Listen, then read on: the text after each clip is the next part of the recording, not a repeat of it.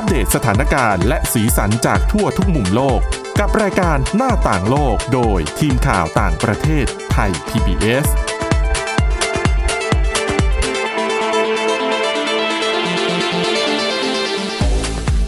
สวัสดีครับ ต้อนรับคุณผู้ฟังสู่รายการหน้าต่างโลกนะครับ วันนี้พบกับเรา 4 คนมีน้องเอิร์ธเป็นน้องนักศึกษาฝึกงานนะครับ น้องสแตมวรดาทองจำนง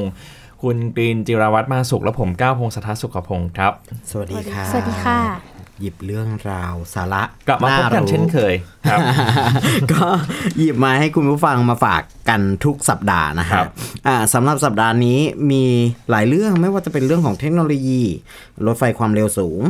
ไม่ว่าจะเป็นเรื่องของเรียกว่าอะไรล่ะ สังคมวิทยาเรื่องของอ่าเจน นะฮะของของรุ่นต่างๆ ของชาติเกาหลี แล้วก็มีเรื่องของเครื่องจักรที่มีชีวิตตัวแรกของโลกนะมีแต่เรื่องน่าสนใจทั้งนั้นเลย เราไปเริ่มกันที่น้องเอิร์ธค่ะนะครับอะหยิบเรื่องอะไรมาฮะ เป็นเรื่องรถไฟความเร็วสูงไร้คนขับที่เร็วที่สุดในโลกของประเทศจีนค่ะ อืมครับผมค่ะรถไฟความเร็วสูงตัวนี้มีชื่อว่ารถไฟความเร็วสูงขบวนจริงจางค่ะ เป็นรถไฟความเร็วสูงที่ไร้คนขับ ที่มีเส้นทางเชื่อมระหว่างกรุงปักกิ่งกับเมืองจางเจียโขวค่ะอืมซึ่งทาง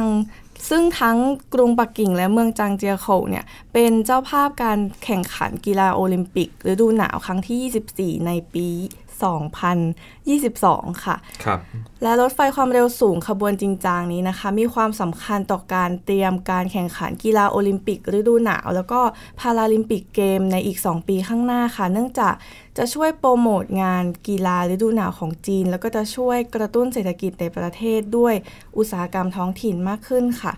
โดยรถไฟขบวนนี้จะใช้ระบบขับเคลื่อนอัตโนอัตโนมัติ ซึ่งสามารถวิ่งได้เร็วสูงสุด 350 กิโลเมตรต่อชั่วโมงเลยค่ะอืมคือจากปกติเนี่ย ถ้าจะเดินทางจากเมืองจากกรุงปักกิ่งไปจางเจียโขวเนี่ย จะใช้เวลาประมาณ 3 ชั่วโมงกว่าค่ะ แต่ตอนนี้ก็คือใช้เวลาเพียงแค่ประมาณ 45 นาทีค่ะอืมก็ลดลงแบบจาก 3 ชั่วโมงเหลืออืม45 ลดลงเยอะมากเลยสานะมคะเท่าได้เนาะใช่ค่ะ และที่พิเศษนะคะก็คือไม่มีคนขับ แต่ยังไงก็จะมีพนักงานที่อยู่บนรถไฟคอยตรวจสอบการทำงานของระบบอัตโนมัตินะคะอืมแล้วนอกจากนี้ค่ะ ปกติขึ้นรถไฟเดินทางนานๆ ก็ค่ะแบบ จะแบตหมดใช่ไหมคะ ก็ต้องพกสายชาร์จ หรือว่าแบตสำรองอะไรอย่างนี้นะคะ แต่ว่าที่นี่ค่ะ ทุกที่นั่งของผู้โดยสารเนี่ยจะมีแท่นชาร์จไร้สายอืมก็คือไม่มีสายไม่ไม่วุ่นวายไม่ยุงยางค่ะ ก็ตอบโจทย์คนรุ่นใหม่เลยเนาะที่แบบชีวิตขาดมือถือไม่ได้ ใช่ค่ะ แล้วก็ทุกสถานีบนเส้นทางที่รถไฟแล่นผ่านเนี่ยจะมีหุ่นยนต์ที่ขับเคลื่อนด้วยเทคโนโลยี AI มาคอยให้บริการผู้โดยสารนะคะ อย่างเช่นครับอืมบอกทางม คือปกติเราก็จะถามทางกับยามหรือรปภในสถานีใช่ไหมคะ แต่ว่าอันนี้ก็ถามกับหุ่นยนต์ได้ค่ะ และนอกจากนี้นะคะ ก็มีการนำระบบจจดจำใบหน้ามาใช้งานค่ะ ซึ่งก็สามารถเช็คอินใช้บริการได้โดยหน้าของเรา ก็คืออมไม่ต้องมีตั๋ว ไม่มีขยะไม่มีอะไรเลยนะคะ ซึ่งรถไฟขบวนนี้นะคะ ใช้เวลาก่อสร้างประมาณ 4 ปีค่ะ แล้วก็ครอบคลุมระยะทางประมาณ 174 กิโลเมตรค่ะ แล้วก็จะจุดจะหยุดจอดทั้งหมด 10 สถานีค่ะ สิบเองค่ะ ก็ล่นใช้ล่นระยะเวลานะ น้อยลงซึ่งเยอะเลยเอาจริง ๆ ตอนเนี้ย ทั่วโลกอะ ก็กำลังมีการสร้างรถรถไฟความเร็วสูง แบบเนี้ยเยอะมากนะ ครับ ที่ไต้หวันก็มีใช่ไหม แล้วก็ที่ไทยก่อนหน้านี้ก็เคยก็เคยมีข้อถกเถียงกันว่าจะสร้างหรือไม่สร้างอะไรอย่างเงี้ย แต่คือมันช่วยล่นระยะเวลาการเดินทางค่ะเขาเรียกว่าเยอะมากทีเดียวอืมนะ ที่จริงก็ก็อย่างที่บอกอย่างที่หยิบมาก็คือเขาก็เป็นต้นแบบอยู่แล้วค่ะ ต้นแบบพวกนี้ส่วนมากจะมาจากเอ่อชินกันเซ็นครับใช่ไหมอืมที่ญี่ปุ่นค่ะอะนะครับ ของน้องเอิร์ธมีอะไรตอบไหมฮะ ไม่มีแล้วค่ะโอเคค่ะน้อง แต้มครับค่ะ ก็ไปต่อที่ประเทศใกล้ ๆ จีนเนอะก็คือเกาหลีใต้ค่ะอืมก็ล่าสุดค่ะ เขาได้มีผลสำรวจออกมา พบว่าชาวเกาหลีใต้เจน Z เนี่ยจะสนใจรวมชาติกับชาวเกาหลีเหนือน้อยลงช Gen Z เนี่ยก็คือ เป็นคนที่เกิดระหว่างปี 2538 ถึง 2552 ก็คือเรียกว่าเป็นคนรุ่นใหม่ก็คือ ตั้งแต่อายุ 24 ปีลงไปอะค่ะอันนี้ขอแบบเช็คเจนของแต่ละคนได้ไหมคะว่าแต่ละคนเกิดปีพศอะไรกันบ้างคะปีสามสองนะพี่สามสามสองใช่ไหมแล้วพี่กีนะคะสองเก้าจ้ะสองเก้าน้องเอิร์ธอะสี่หนึ่ง C หนึ่ง C หนึ่งเนี่ยก็คือเท่ากับน้องเอิร์ธเนี่ยอยู่ Gen Z ก็คือเป็น กลุ่มที่เขาทำแบบสอบถามนะ ส่วนพี่กีนกับพี่ก้าวเนี่ยจะอยู่เอ่อเจนวายเจน Y ใช่ค่ะ Gen Y ทั้งคู่ อืมก็แต่ว่าผลสำรวจครั้งเนี้ยเขาจะทำการเปรียบเทียบคนอยู่ 2 กลุ่มหลักๆ ค่ะ ก็คือ Gen Z กับ Gen X ซึ่ง Gen X เนี่ยก็คือจะเป็นกลุ่มที่แก่กว่า Gen Y ก็คืออมากกว่าพวกพี่ก็คือจะเกิดประมาณ2,006 2,506 ถึง 2,523 ค่ะอืมก็ค่ะผลการสำรวจนะคะเขาก็ออกมาบอกว่า อันเนี้ยต้องบอกก่อนว่าเป็นผลการสำรวจจากหนังสือพิมพ์ฮานกุอินโบค่ะ ซึ่งครับเป็นหนังสือพิมพ์ของเกาหลีใต้นะคะเขาก็ผลสำรวจออกมาระบุว่าชาวเจน Z เนี่ยค่ะ ที่เป็นคนรุ่นใหม่เนี่ยหนึ่งจะค่อนข้างเพิกเฉยกับแนวคิดเรื่องการรวมชาติอืมแล้วก็ อย่างที่สองค่ะ พอถึงคำถามที่ว่า เออถามว่าพวกคุณเนี่ยรู้สึกว่าตัวเองกับชาวเกาหลีเหนือเนี่ยเป็นพวกเดียวกันไหมหรือแบบในเชิงชาติพันธุ์ว่าเออเป็นคนที่มาจากกลุ่มชาติพันธุ์เดียวกันเคยอยู่ด้วยกันไหมก็มีเพียงชาวเจน Z เพียง 12%เท่านั้นค่ะที่รู้สึกเห็นด้วยที่เหลือเนี่ยก็คือไม่รู้สึกเห็นด้วยเลยครับค่ะก็หนึ่งในผู้ร่วมทำแบบทดสอบครั้งนี้ค่ะ ชื่อว่าคุณคิมจีซูเป็นนักศึกษาจาก มหาวิทยาลัยในเกาหลีใต้ค่ะ เขาระบุว่าจริง ๆ แล้วอะเธอรู้สึกว่าเธอที่เธอรู้สึกว่าเรื่องการรวมชาติเนี่ยไม่เป็นเรื่องสำคัญ เพราะว่าเขาเพราะว่าเขาคิดว่าชาวเกาหลีเหนือและใต้เนี่ยคืออยู่แยกกันมาหลายปีแล้ว แล้วก็เรียกได้ว่าผู้คนที่มีประสบการณ์ตรงกับเรื่องการแยกประเทศเนี่ยก็มีจำนวนน้อยลงไปเรื่อยๆ ก็เลยใช่รู้สึกว่าอาจจะ ไม่ค่อยคิดว่าเรื่องนี้เป็นเรื่องสำคัญค่ะ ก็ถ้าสมมติกับเอ่อพูดถึงประวัติศาสตร์ย้อนไปนิดนึงนะคะ ก็คือเกาหลีเหนือและเกาหลีใต้เนี่ยเขาแยกประเทศกันตอนพศ 2488 หรือเมื่อประมาณ 75 ปีที่แล้วหลังจากที่ญี่ปุ่นเนี่ยแพ้สงครามโลกครั้งที่สองซึ่งตอนนั้นน่ะก่อนหน้านี้ญี่ปุ่นคือเข้าไปยึดครองเกาหลีใต้ แล้วพอญี่ปุ่นแพ้เนี่ยก็เลยมีการแบ่งประเทศออกเป็น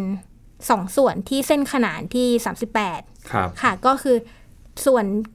ทางเหนือเนี่ยก็คือให้ตกเป็นของการควบคุมของโซเวียต ก็เลยเป็นการปกครองแบบระบอบคอมมิวนิสต์ส่วนทางฝั่งใต้เนี่ยก็คือเออถูกปกครองโดยสหรัฐอเมริกาก็เลยเป็นฝั่งเสรีประชาธิปไตยค่ะค่ะเอ่อผลวิจัยอีกข้อหนึ่งค่ะเขาก็มาถึงคำถามที่ว่า แล้วคุณมองว่าการรวมชาติเนี่ยเป็น สิ่งที่สำคัญไหม หรือเป็นสิ่งที่จะทำให้เกิดสันติสุขบนข้าวสมุทร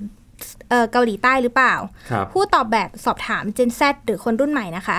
เขาก็ตอบว่ามองว่าสำสำคัญและจำเป็นเพียงแค่ 37%เท่านั้น แต่พอเป็นชาว Gen X ซึ่งเป็นคนที่เอ่อค่อนข้างมีอายุเนาะเขาก็จะเห็นด้วยรู้สึกเรารู้สึกบอกว่าเป็นสิ่งที่สำคัญและจำเป็นถึง 47%อืมค่ะ พอผลวิจัยนี้ออกมาเนี่ยก็มีหลายฝ่ายมองว่าเออความคิดของคนรุ่นใหม่เนี่ยมันออกจะขัดแย้งกับนโยบายของประธานาธิบดีมูนแจอินหรือเปล่าที่สนับสนุนเรื่องการรวมชาติมาตลอด เพราะว่าอย่างล่าสุดอะค่ะอ่าผู้นำของเกาหลีใต้มุนแจอินเนี่ยเขาก็ได้กล่าวสุนทรพจน์ต้อนรับปีใหม่ โดยเน้นย้ำถึงนโยบายการต่างประเทศที่จะต้องการที่จะผลักดันกระบวนการสันติภาพ ระหว่างคาบสมุทรให้เกิดขึ้น ครับ ค่ะ อืม จะบอกว่าไงอะเรื่องนี้มันอยู่ที่ประสบการณ์ด้วยนะอืมของของของแต่ละคนที่เคยพบเจอมาอย่าง Gen X อย่างที่บอกเนี่ย ก็คือเขาเคยประสบการณ์กับอ่าเคยประสบกับสิ่งที่เกาหลีเหนือทำอืมแล้วก็ประสบกับสภาวะที่คนอพยพจากเกาหลีเหนือลงมาเกาหลีใต้ ประสบกับคนเกาหลีใต้ที่เคยอยู่เกาหลีเหนือ แล้วก็โดนกระทำต่างๆ เพราะฉะนั้นเขาก็จะมีความฝังจำค่ะว่าเกาหลีเหนือเป็นอย่างนี้เป็นอย่างนี้เป็นอย่างนี้ แต่ว่าคนเจน Z เนี่ยเอ่อจะบอกว่าไงเดียมันมีความเป็นอัตลักษณ์ของเกาหลีใต้เพิ่มมากขึ้นใช่นะครับคือแล้วก็ไม่ได้ประสบกับสิ่งที่มันเคยเกิดขึ้นในสมัยก่อนใช่เพราะฉะนั้นก็เลยไม่ไม่ได้เห็นความสำคัญของการแบบรวมชาติค่ะหรือว่าอะไรยังไง เพราะว่าคิดว่าคน Gen X ก็คงเคยอยู่ในภาวะที่ญาติของสองเกาหลีมาเจอกัน มาพบกัน อยู่ในช่วงที่ มันเป็นช่วงพัดพรากจากกันอะไรแบบนี้ค่ะนะครับ แต่ว่าพอคน Gen Gen Z ปุ๊บ มันไม่มีประวัติศาสตร์ร่วมตรงนั้นละ มันเป็นคนยุคใหม่ที่ตอนนี้ก็มุ่งกับเรื่องของเทคโนโลยีเรื่องของใช่เศรษฐต้องกิจการอะไร move เป็นหลัก on ไปข้างหน้า ใช่แล้วก่อนหน้านี้ก็เคยมีการสำรวจเหมือนกันนะ ว่าการรวมชาติเนี่ยคนคนคนเจนซก็มองว่า เอ๊ะมันจะทำให้เศรษฐกิจเกาหลีใต้ เป็นภาระต่อระบบเศรษฐกิจเกาหลีใต้ด้วยหรือเปล่านะครับค่ะถ้ารวมกันไปแล้ว แต่ว่า จริง ๆ การรวมชาติมันก็ยังอีกยาวไกลเนาะอืมจริง ๆ ถ้า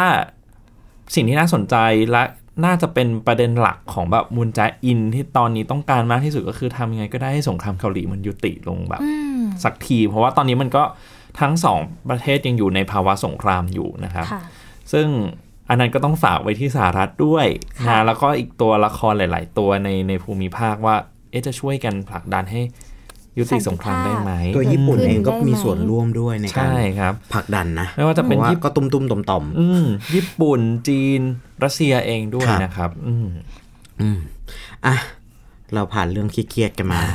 นะ เรามาเรื่องของเครื่องจักรกันบ้างดีกว่า เราเคยดูหนังไซไฟอ่าเกี่ยวกับเรื่องของเครื่องจักรที่มีชีวิต ค่ะ มา แต่ว่าปัจจุบันนี้ของของของโลกที่เราเคยได้ยินมาก็จะเป็นไม่เครื่องจักรก็คือเครื่องจักรเลยก็เป็นโรบอทไปเลย หรือไม่ก็เป็นสิ่งมีชีวิตก็เป็นฮิวแมนไปเลย ใช่ไหมเป็นสัตว์เป็นอะไรต่างๆ แต่ว่าทีเนี้ยคำว่าไซบอร์กคือการผสมผสานระหว่างสิ่งมีชีวิตกับที่มีเซลล์มีหัวใจมีอะไรอย่างเงี้ย กับเครื่องจักรครับ มันเกิดขึ้นละตอนนี้ที่สหรัฐอเมริกานะฮะเขาบอกว่าอ่า การที่หุ่นยนต์สามารถท่องสู่ตัวหาโลกเอาชนะมนุษย์ในการแข่งขันเกม หรือว่ากีฬาหรืออะไรต่างๆ เนี่ยมันเกิดจากการที่มนุษย์เข้าไปพัฒนาความสามารถให้มันเป็นการตั้งโปรแกรมตั้ง AI ตั้งค่าอะไรต่างๆ แต่ว่าล่าสุดเนี่ยความก้าวหน้าในการสร้างหุ่นยนต์ได้ไปไกลกว่านั้นอีกขั้นหนึ่ง เมื่อนักวิทยาศาสตร์เนี่ยสร้างหุ่นยนต์ที่มีชีวิตที่สามารถตั้งโปรแกรมได้ รวมถึงเคลื่อนที่ด้วยตัวมันเองได้แล้ว นะฮะนักวิจัยเอ่อในสหรัฐเนี่ยสร้างเครื่องจักรที่มีชีวิตเป็นครั้งแรกโดย การประกอบเซลล์จากตัวอ่อนของกบก้ามปูแอฟริกัน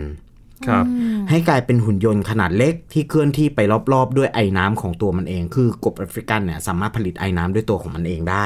โดยหนึ่งผลงานที่ประสบความสำเร็จมากที่สุดก็คือ ขาขาระบบขากลไกที่สามารถยื่นออกมาจากที่อก แล้วก็มีรูตรงกลางที่สำหรับ เหมือนกระเป๋าที่จะสามารถใส่ของหรือว่าใส่อะไรขนาดเล็กได้ ดูเริ่มสยองนะมันมันเริ่มคือมันตัวมันอะเป็นกบอืมค่ะแต่ว่ามันมีระบบขากลไกต่างๆ ที่มันใช้งานได้ เขาบอกว่าหุ่นยนต์ขนาดเล็กกว่า1มิลลิเมตรเนี่ยอ่าได้รับการออกแบบโดยนักชีววิทยาและก็ใช้อัลกอริทึมวิวัฒนาการในซูเปอร์คอมพิวเตอร์ สามารถถูกใช้งานเพื่อวัตถุประสงค์ที่แตกต่างกัน มาถึงคำนี้คำว่าซูเปอร์คอมพิวเตอร์ครับมันแตกต่างจากคอมพิวเตอร์ทั่วไปตรงที่ว่า อย่างคอมพิวเตอร์เวลาเราวางโปรแกรมเนี่ย ใช้เวลาคำนวณเนี่ยสิบปีหรือ5ปี กว่าจะได้ผลนั้นมาเนี่ย ความเร็วในการคำนวณนะ ถ้าเป็นซูเปอร์คอมพิวเตอร์ก็จะลดเวลาลงมา เหลือประมาณ1เดือน หรืออะไรอย่างเงี้ย คือมันจะต้องใช้พื้นที่ในการจัดแรมแล้วก็จัดหาข้อมูลต่างๆ ที่แบบเป็นเหมือนเป็นเหมือนโรงงานเป็นคลัง Data ใหญ่ ๆ นะฮะเขาบอกว่าอ่าวัตถุประสงค์ที่ที่สร้างที่แตกต่างกันโดยทั่วไปเนี่ยมนุษย์มนุษย์มักจะถูกสร้างจากอ่าโลหะและพลาสติก เพื่อเพื่อให้มันแข็งแรงและทนทาน แต่นักวิจัยกลุ่มเนี้ยมองว่าการสร้างหุ่นยนต์จากเนื้อเยื่อชีวภาพเมื่อได้รับความเสียหายเนี่ย มันจะไม่เหมือนกับโลหะและพลาสติก ค่ะ เข้าใจไหม คือการสร้าง โรบอทด้วยเนื้อเยื่อของของสิ่งมีชีวิตต่างๆ เนี่ย ถ้าเกิดอย่างเราอย่างเงี้ยโดนมีดบาดอืมไม่นานก็เดี๋ยวมันก็สมาน แล้วมันก็หายรักษาตัวเอง แต่ถ้าเกิดว่าเป็นพลาสติก หรือว่าโลหะร้อยเปอร์เซ็นเนี่ย เวลามันบุบหรือว่ามันเกิดอุบัติเหตุขึ้น ก็คือต้องต้องถูกซ่อมทิ้งทำใหม่อืมถูกไหมซ่อมบางทีก็ซ่อมไม่ได้ใช่ก็เห็ไหนมรอยอยู่ดี อืมทีนี้ปุ๊บเขาก็บอกว่าด้วยการรักษาบาดแผลของตัวเองได้เนี่ย มันก็เลย เป็นจุดเด่นของของการวิจัยชุดนี้อืมแล้วก็รวมถึงว่าเมื่อเนื้อเยื่อสิ่งมีชีวิตที่ที่เราใช้เป็นหุ่นยนต์เนี่ยตายมันก็จะย่อยสลายตัวเองได้ค่ะก็คือไม่ได้เป็นขยะโลหะต่างๆ หุ่นยนต์รุ่นต่อ คือตอนเนี้ยเขาเสร็จรุ่นนี้แล้ว รุ่นเนี้ยสำเร็จแล้ว แล้วก็กำลังจะพัฒนารุ่นต่อไปในอนาคตเพื่อใช้งานอื่น ๆ อ่า เราอาจจะสงสัยว่า การเอาสิ่งมีชีวิตมารวมกับหุ่นยนต์เนี่ย จะใช้งานอะไรได้ครับ เขาบอกว่าเบื้องต้นเนี่ยที่เขาวางไว้เนี่ยก็คือค้นหาการปนเปื้อนของสารประกอบที่สกปรกอืมอ่าหรือสารกัมมันตภาพรังสี ก็คือแน่นอนว่าใช้สิ่งมีชีวิตเข้าไปในในจุดที่มีกัมมันตภาพรังสีอะมันตายอืมชัวร์ละว่ามีแน่นอนอ่าเข้าใจไหมเข้าใจอย่างหุ่นยนต์อย่างเงี้ย บางทีมันก็ตกสำรวจบ้างอ่าอ่าในบางจุดอะไรอย่างเงี้ย แล้วก็ รวบรวมแล้วก็ทำความสะอาดมลพิษของไมโครพลาสติกอืมไปจัดการเก็บมันซะ โดยใช้หุ่นยนต์ ส่งยาเข้าไปรักษาในร่างกายเฮ้อกินมันเข้าไป ก็แปลกๆนะเป็นกบอีกต่างหาก แต่เขาบอกว่ามันเล็กกว่าหนึ่งมิลลิเมตรไงอ๋อค่ะอืมแล้วก็บอกว่า หรือว่าใช้แม้แต่กำจัดคราบจุลินทรีย์ออกจากผนังหลอดเลือดอืมอืม ทุกอย่างก็เพื่อวิวัฒนาการในการคงอยู่ของมนุษย์ค่ะนะฮะรายงานฉบับเนี้ยถูกตีพิมพ์อ่าในสหรัฐอเมริกานะครับ แล้วเขาก็บอกว่า แต่ว่าถึงอย่างนั้นอะ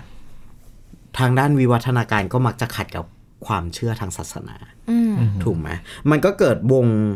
ถกเถียงกันในเรื่องของศิลธรรมอ่าในวงการเทคโนโลยีว่า ไอ้สิ่งเนี้ย ยอมรับมันได้หรือเปล่า แล้วก็ จะเรียกมันว่าปะเป็นเป็นสัตว์หรือว่าเป็นสิ่งของหรือว่าเป็นอะไรอยู่ในประเภทไหน อืมอืม คือมันมีชีวิตแต่ว่ามันก็ไม่ได้ร้อยเปอร์เซ็นต์อะไม่ได้เป็นสิ่งมีชีวิตร้อยเปอร์เซ็นต์อะไรอย่างเงี้ย แล้วก็เขาบอกว่า เขาเสนอบางข้อข้อคิดหนึ่งว่า ถ้าเกิดว่ามนุษย์จะมีชีวิตต่อไปในอนาคตเนี่ย มนุษย์จะต้องยอมรับแล้วก็เข้าใจความซับซ้อนนี้ให้ได้ อืม มันก็เหมือนกับหนังไซไฟนะฟังฟังดูแล้วนะแต่นี่คือเรื่องที่เกิดขึ้นจริงครับ ครับเอาละครับ เดี๋ยวช่วงต่อไปไปดูมาตรการแก้ปัญหาฝุ่นควันพิษในต่างประเทศกันบ้าง ในโซนเอเชียนะครับ ไม่ว่าจะเป็นจีนกับเกาหลีใต้ครับครับหน้าต่างโลกโดยทีมข่าวต่างประเทศไทย PBS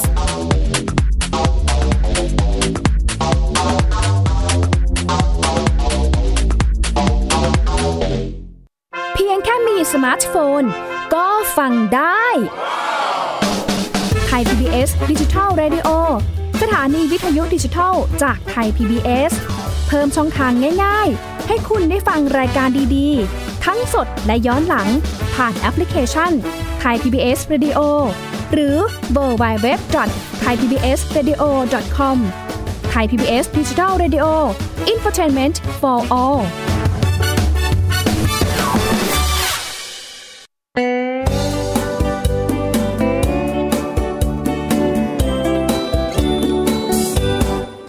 บอกเล่าข่าวสารที่เป็นประโยชน์ เกษตรกรไทยรู้เท่าทัน ตั้งรับปรับตัวกับความเป็นไป วิถีชีวิตไทยมีภูมิคุ้มกันเกษตรบ้านเราติดตามข่าวสารการเกษตรและเรื่องราวของวิถีเกษตรไทยรอบทิศทั่วเมืองไทย ในรายการเกษตรบ้านเรา ทุกวันอาทิตย์ เวลา 12 นาฬิกา ทางไทย PBS ดิจิทัล Radio ฝีมือเกษตรบ้านเรา นี่คือเกษตรบ้านเรา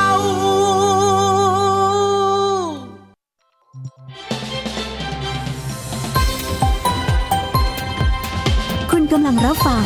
ไทย PBS ดิจิทัล Radio วิทยุข่าวสารสาระ เพื่อสาธารณะและสังคม หน้าต่างโลกโดยทีมข่าวต่างประเทศไทย PBS ครับกลับมาสู่ช่วงที่ 2 ของรายการหน้าต่างโลกนะครับ เมื่อสัปดาห์ที่แล้วน้องสแตมเล่าเรื่องของมาตรการแก้ปัญหาฝุ่นควันในอิตาลีที่กรุงโรมไปนะครับ แล้วก็มีเสริมบางพื้นที่บ้าง วันนี้ก็เลยจะมาเล่าเรื่องวิธีแก้ปัญหาการรับมือฝุ่นควัน PM 2.5 ของเกาหลีใต้กันบ้างนะครับ ที่เกาหลีใต้เนี่ย เขาก็จะมีหลายมาตรการมาก มาตรการแรกก็คือการส่งข้อความ SMS มาแจ้งเตือนให้ประชาชน บอกว่าเออตอนนี้เนี่ยมันมีฝุ่นควันที่อยู่ในระดับอันตราย ให้ลดการให้ ไม่ใช้พวกยานพาหนะส่วนตัวเข้าไปในเขตเมือง หรือว่าให้ดูแลสุขภาพเป็นพิเศษด้วยอะไรแบบนี้นะครับ แล้วก็มีการสั่งให้โรงงานมากกว่า 100 แห่งเนี่ยลดชั่วโมงการผลิตลงไป ซึ่งมันก็จะช่วยในการลดปริมาณเอ่อฝุ่นควันต่างๆ ที่ถูกปล่อยออกมาได้ด้วย แล้วก็จำกัดการผลิตไฟฟ้าของโรงไฟฟ้าพลังงานความร้อนให้อยู่ที่ประมาณ 80%นะครับ ห้ามรถยนต์ที่จดทะเบียนก่อนปี 2548 หรือว่าปี 2005 เนี่ย เข้ามาวิ่งในกรุงโซลแล้วก็กระตุ้นให้ประชาชนใช้ระบบขนขนส่งสาธารณะมากขึ้นด้วย แต่ว่าอย่างที่เคยย้ำไปว่าการที่จะห้ามรถเข้าไปวิ่งในเขตเมืองเนี่ยจริง ๆ มันก็ต้องพิจารณาเป็นรายประเทศไปด้วย เพราะว่าบางประเทศอาจจะ ยังไม่มีระบบขนส่งสาธารณะที่เอ่อรองรับคนได้มากขนาดนั้น หรือว่าครอบคลุมมากขนาดนั้นนะครับ แต่อย่างเกาหลีใต้ทำได้เพราะว่าระบบขนส่งของเขาค่อนข้างครอบคลุมมากทีเดียว แล้วก็ตรงเวลาด้วยนะครับแล้วก็ข้อต่อมาก็คือปิดพื้นที่จอดรถในหน่วยงานของรัฐเนี่ย400 กว่าแห่ง ห้ามรถยนต์ของทางการ มากกว่าครึ่งหนึ่งออกมาวิ่งบนท้องถนน ถ้าไม่ไม่ใช่กรณีจำเป็นนะครับ แล้วก็สั่งปิดโรงไฟฟ้าถ่านหินเก่า 6 แห่ง ให้แล้วเสร็จภายในปี 2021 ก็คือในปีหน้านะฮะแล้วก็เพิ่มเครื่องเฝ้าอากาศในสถานีรถไฟใต้ดินภายในปี 2022 ด้วยก็คือช่วงปี 2565 นะครับ ก็เป็นมาตรการของเกาหลีใต้ ส่วนที่จีนก็มีมาตรการที่น่าสนใจเช่นเดียวกันนะครับ ไม่ว่าจะเป็นการออกแผนเขาเรียกว่าเป็นนโยบายระดับชาติครับที่ต่อสู้มลพิษทางอากาศเลยนะครับ เป็น Air Pollution Plan เป็นแผนปฏิบัติการระยะยาว 5 ปีกำหนดระดับ PM 2.5 ทุกเมืองหลัก ที่ก่อมลพิษ อย่างเช่น กรุงปักกิ่งเทียนจิน หรือว่ามณฑลเหอเป่ยเนี่ยคือจีนพอเวลาช่วงฤดูหนาว ช่วงธันวามกราเนี่ยก็จะเริ่มมีปัญหาฝุ่นควันมากขึ้น เป็นประจำทุกปีเลยนะฮะ แล้วก็แต่ว่าในปีนี้เนี่ยดูเหมือนปัญหามันจะถูกแก้ไขแล้วก็เริ่มมีสภาพอากาศที่ดีมากขึ้น แต่ทั้งนี้ทั้งนั้นก็ยังไม่ได้หายจาก ฝุ่นควันไปเลยนะครับ แล้วก็นอกจากนี้เนี่ยก็ยังมีเมือง 26 แห่ง ให้สัญญาว่าจะทำการเปลี่ยนระบบทำความร้อน โดยการใช้ไฟฟ้าหรือว่าก๊าซแทนการใช้ถ่านหินด้วยใน 4 ล้านครัวเรือนจำกัดการผลิตเหล็กและอลูมิเนียม สั่งปิดโรงงานโครงการก่อสร้างขนาดใหญ่ในกรุงปักกิ่ง รวมถึงในพื้นที่ใกล้เคียง แล้วก็ตั้งหน่วยงานคุ้มครองสิ่งแวดล้อมขึ้นมานะครับ ซึ่ง จริงๆ จีนเนี่ยเผชิญปัญหามลพิษทางอากาศเลวร้ายมาแล้วเมื่อปี 2558 มีสถาบันวิจัย Berkeley Earth เนี่ยรายงานว่า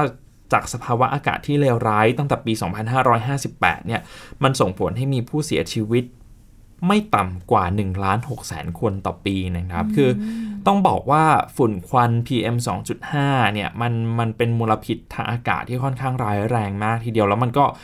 นำไปสู่โรคต่างๆ ไม่ว่าจะเป็นโรคหัวใจ โรคหอบหืด ถุงลมโป่งพอง แล้วองค์การอนามัยโลกก็ประกาศให้มลพิษทางอากาศเป็นภาวะฉุกเฉินด้านสาธารณสุขด้วย